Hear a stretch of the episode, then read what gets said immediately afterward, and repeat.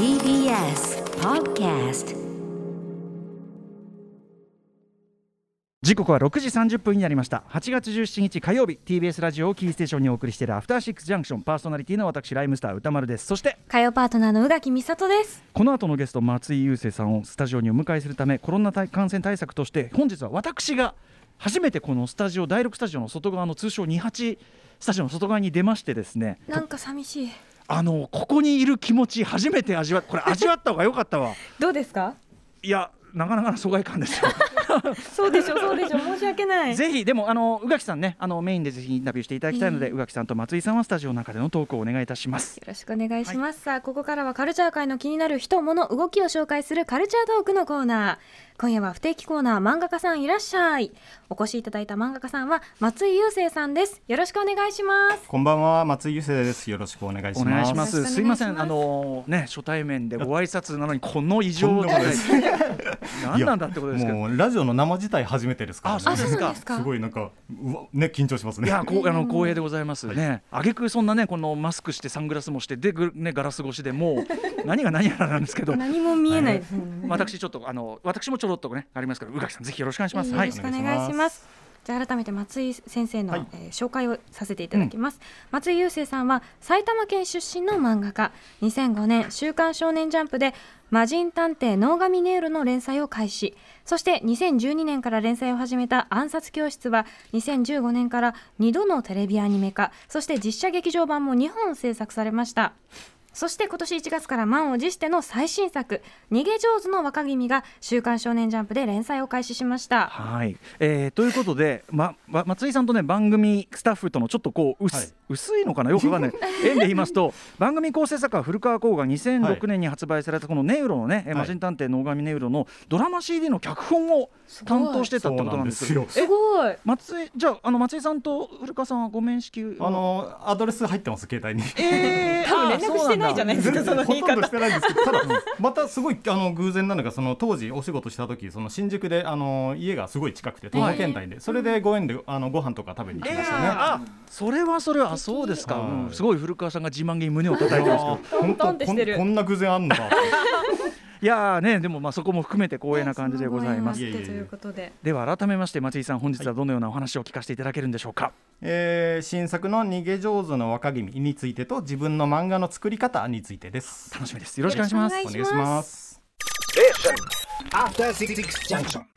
ここからはカルチャートーク今夜のゲストは漫画家の松井優生さんです。改めてよろしくお願いしよろますしくお願いしよます。ろしくお願いします、えーそれではまず松井さんの最新作逃げ上手の若君の概要を宇垣さんからご紹介お願いします。はい。松井優生さんの5年ぶりの新連載となる逃げ上手の若君日本史史上舞台となることが最も少ないと言っても過言ではない。南北朝時代を舞台にした歴史ファンタジー、1333年鎌倉幕府の後継者となるはずだった少年。北条時行は足利尊氏の謀反により故郷と家族を失い逃亡の旅に出る。生き延び逃げることに関して誰よりも秀でていた時行は信濃の国の神官諏訪頼重の導きを得て逃げながら英雄となる道を歩み始める。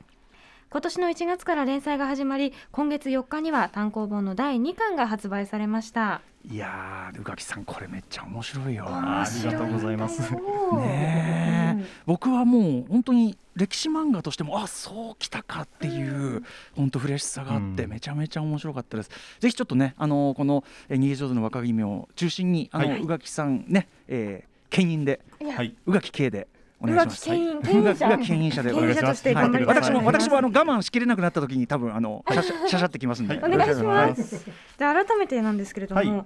松井さんはあの過去のインタビューで作品を一言で説明できることが上、まあ、とても重要だっておっしゃっていたと思うんですけれども、はネイロは例えば謎を食う魔人が探偵をやる話、はい。暗殺教室は生徒が先生を暗殺する話。はい。では逃げ上手の若組は一言で説明するとどうなりますか？えー、とリアルで少年漫画みたいな武将の話ですね。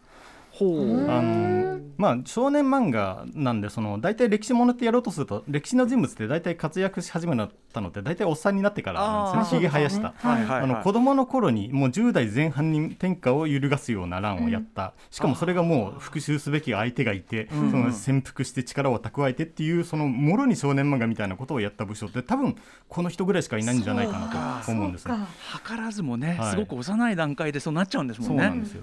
で、まあジャンジャンプっていう雑誌で書かせている以上、その少年漫画を書くしかないんですけど、うんそのまあ歴史漫画で少年漫画って書けるとしたらこれしかないってことでこの主人公を選びました。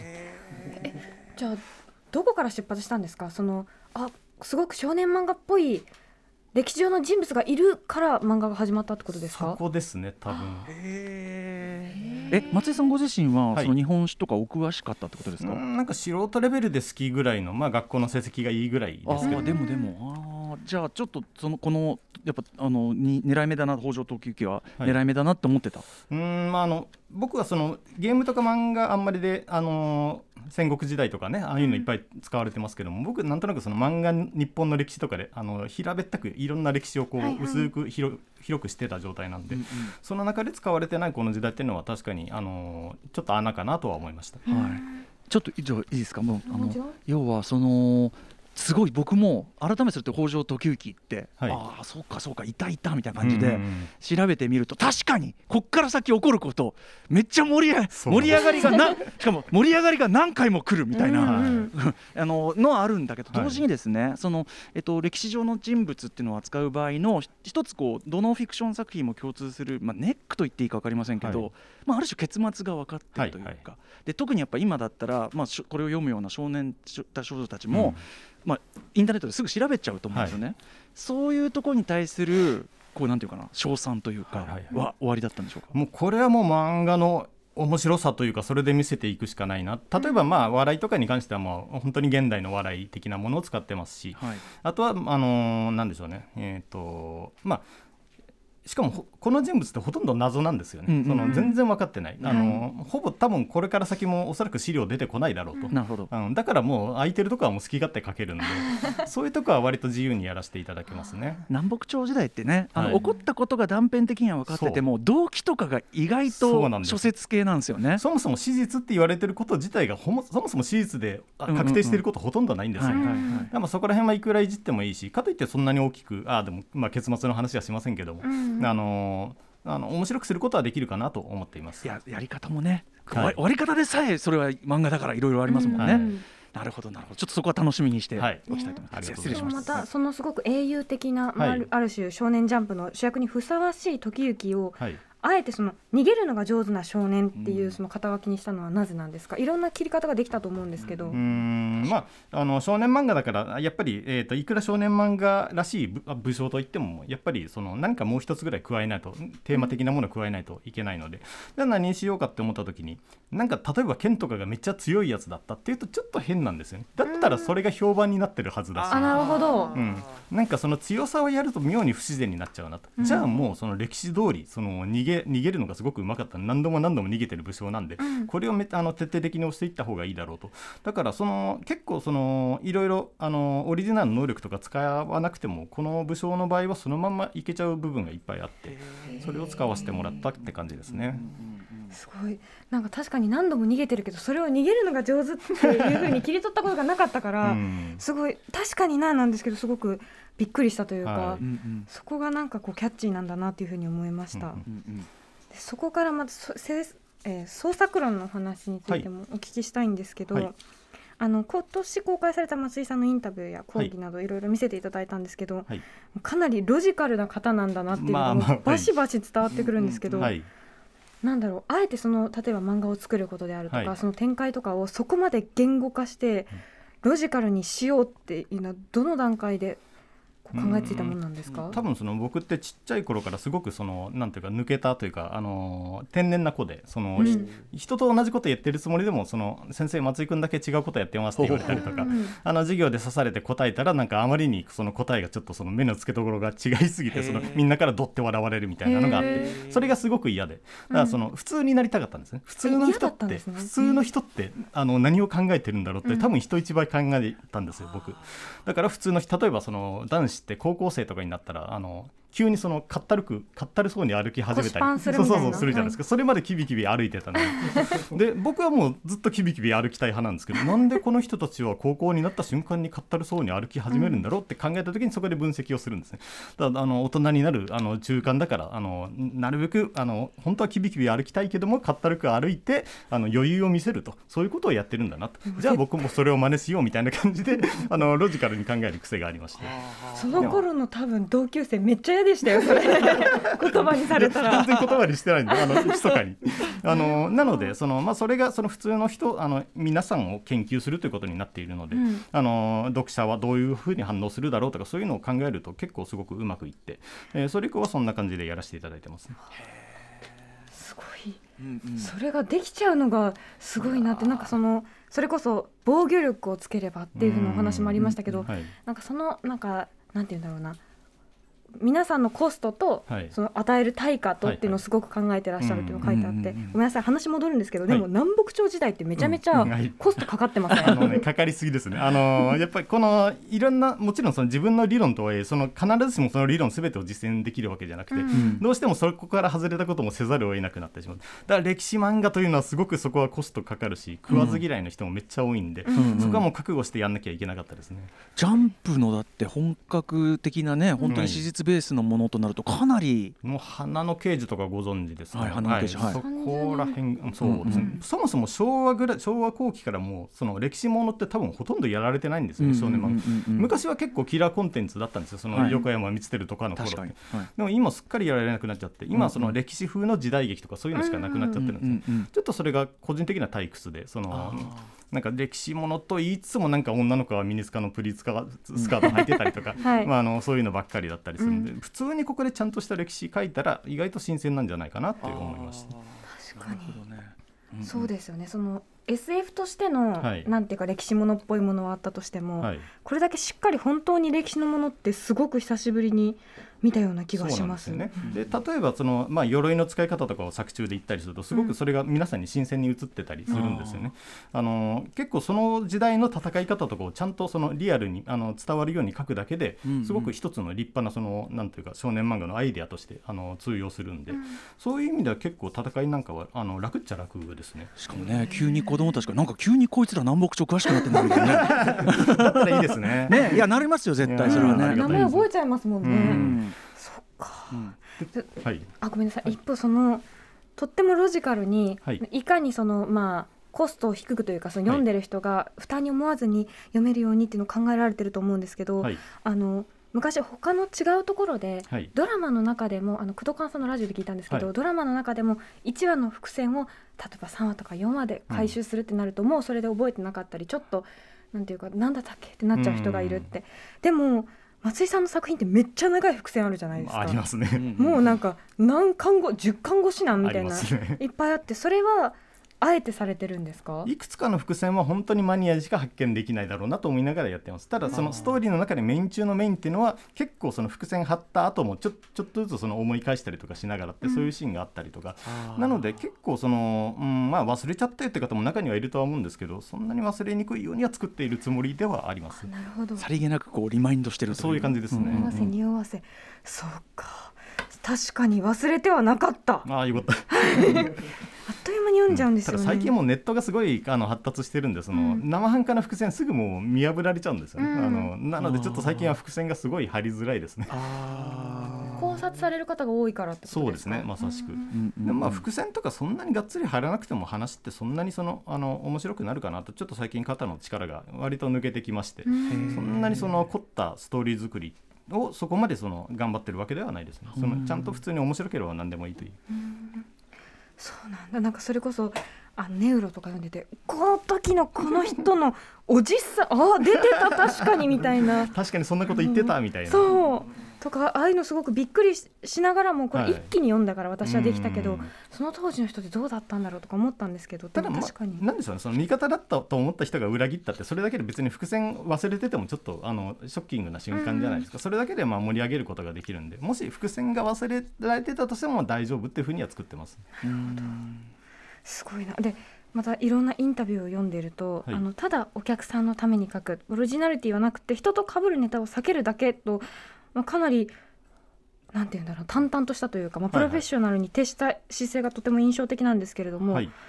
これはその書き続けた中でこう獲得したものなのかそれとももともと漫画を描き始めた時から意識されていたものなのか。そうですね、まあ、その自分には才能がないっていうのがそもそも自分のか漫画の描く上でのその一つの心情なんですけども才能がないからやっぱり理論をちゃんと固めていかないといけないしあの淡々とやあのやってそのなんていうか情熱だけで描くと絶対一発屋で終わっちゃうんですよね。うんなのでそのドライに、えーそうですねプロに徹して描いた方が、えー僕の場合は結果がいいですね。そこまで自分にないと思えるものですか？いやないこれだけ結果を出しといて。やっぱりもう周りに化け物がいっぱいいますから。特に一やっぱ皆さん漫画家であるあるなのが一番最初のデビュー作を乗った時にその隣自分の前と自分の後っていうのを見た時にあまりのレベルの違さにあの愕然としたりするんですよね。あ特に僕の場合は、まあ、絵がめちゃめちゃ下手だったのでそれがなかなかそのはあなあのそれのおかげでなかなか売れづらいっていうのもあったので、あのそこら辺もあって結構その自分はまだまだあのあの身につけなきゃいけないものがいっぱいあるなっていうのは思いましたね。あのまあ、独特な絵というか、はい。その例えば急にギュンって出てきたりとか、ちょっと化け物っぽくはい。人間描かれたりっていうのが、ある種の味なんだというかそこが好きで私は読んでたんですけど、はいはいそこにある種のちょっとコンプレックスみたいなものあったってことですか？うんというよりもでもあのネウロの時はそうでしたけど暗殺から今に関してはそこまでギューンとしてるわけでもないでしょう。やっぱりあれはネウロはネウロでその、うん。そういうあの、うん。位置づけの漫画。それが売りの漫画っていうことですごく極端にやってた部分なんで、うん。そこもやっぱりその計算というかまあ理論というかそういう感じですね。いやでもあの若君の敵もめっちゃ嫌なやつがめっちゃ嫌な感じの顔で描かれてて えー、気持ち悪いみたいな。はいでもあのやっぱりあのキャラあ多分あの目がでっかいキャラですかね、あの彼とかもそのちゃんとその彼はその時々の潜伏してる時代のすごく強敵うん。として書かないと、やっぱり時々のあの潜伏時代がなかなかその全然誰も知らない時代なんで、うん。やっぱりあのああいう強あの悪役みたいなのが立ってこないとなかなか成立しないなって考えて、えーああいうのを出してます。なんかこうね鬼鬼の面のように見えたりとかっていうそのある種の後にそういうこう抽象表現になっていくもののなんていうかなベースにあるこう、うん。実際はこういう人の顔であるみたいな、僕そういうものとして読みましたけどね、はいはい。ね。あのうん。ああいうなんか顔変わり系はそれこそデビュー作のネウロとかでめちゃめちゃやっていたことなんですけど、まあ、最近そういうのあの、まあ、暗殺教室読んでる読者の方は全然あのそういうのがなかったんでちょっと寂しいかなと思って 結構そのまた顔芸要素をさらに増やしてる感じはありますね。先生がすごい変化しただけで確かに人間の顔はそこまで変わって基なかった本的に普通でしたね。はい、うんうん。なるほどな。そういう絵柄的な読みやすさの工夫みたいなところで進化させたっていうか自分なりに工夫して進化させた部分ってありますか？えー進化させた部分。あのなんでしょうね。やっぱりあのいろんなそのネウロの頃とかは画力がついてこなくて、うん。えー表現しきれない部分っていうのが多かったので実は結局そのトリッキーな、えー初初手は変化球で入ったんですけどその後はもう普通にその画力を鍛えていくしかないなと。その地道にやっていくしかないなっていう感じで、えー、と画力の底上げが一番意識したことですかね。それも練習。練習というかまあでも僕その練習すごい大嫌いでその実践し、実践でしか鍛えられないタイプなので、うん。あのただただ連載を続けてその間に少しでも上手くなろうという。またあの松井さんの作品ってでも結構長いじゃないですか、はい。まあ、これまでの 失礼しました。あの、はい。2作品が長いと思うんですけど、でも「週刊少年ジャンプ」だと常にその、なんて言うんだろうアンケートがあって、はい。こうそれを気にしなければならないわけじゃないですか、それってやりやすかったりやりにくかったりするもんですか、まあその好きか嫌いかで言ったら嫌かって言ったらもうそれは嫌ですよ。あのやっぱどんな大御所でもどんなにベテランでも、うん。そのつまんなかったら1巻2巻でやめさせられるわけなんで、うん。あのできればその当然用意したものを全部やらせてほしいとは思うんですが、うん。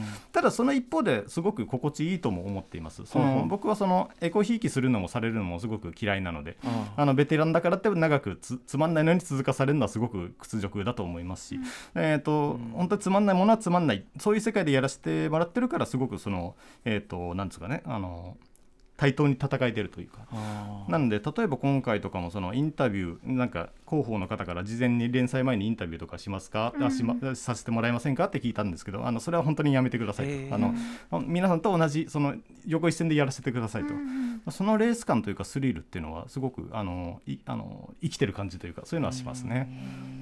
じゃあやっぱりそのすごくアンケートの結果には気にされるというかそれが常に落ちないように。そうなんですよね。それがもう本当一喜一憂なので。それによって微調整みたいなのもするんですか？もちろんしますね。やっぱり。うん。まあちょっとまあでもまあやれやることは一緒であの少しその先々の盛り上がる展開をその早回しするっていうだけなんで。うん。あのそれでも上がんなかったらもうしょうがない。もうあの元ある路線はそのまま行こうとは思ってます。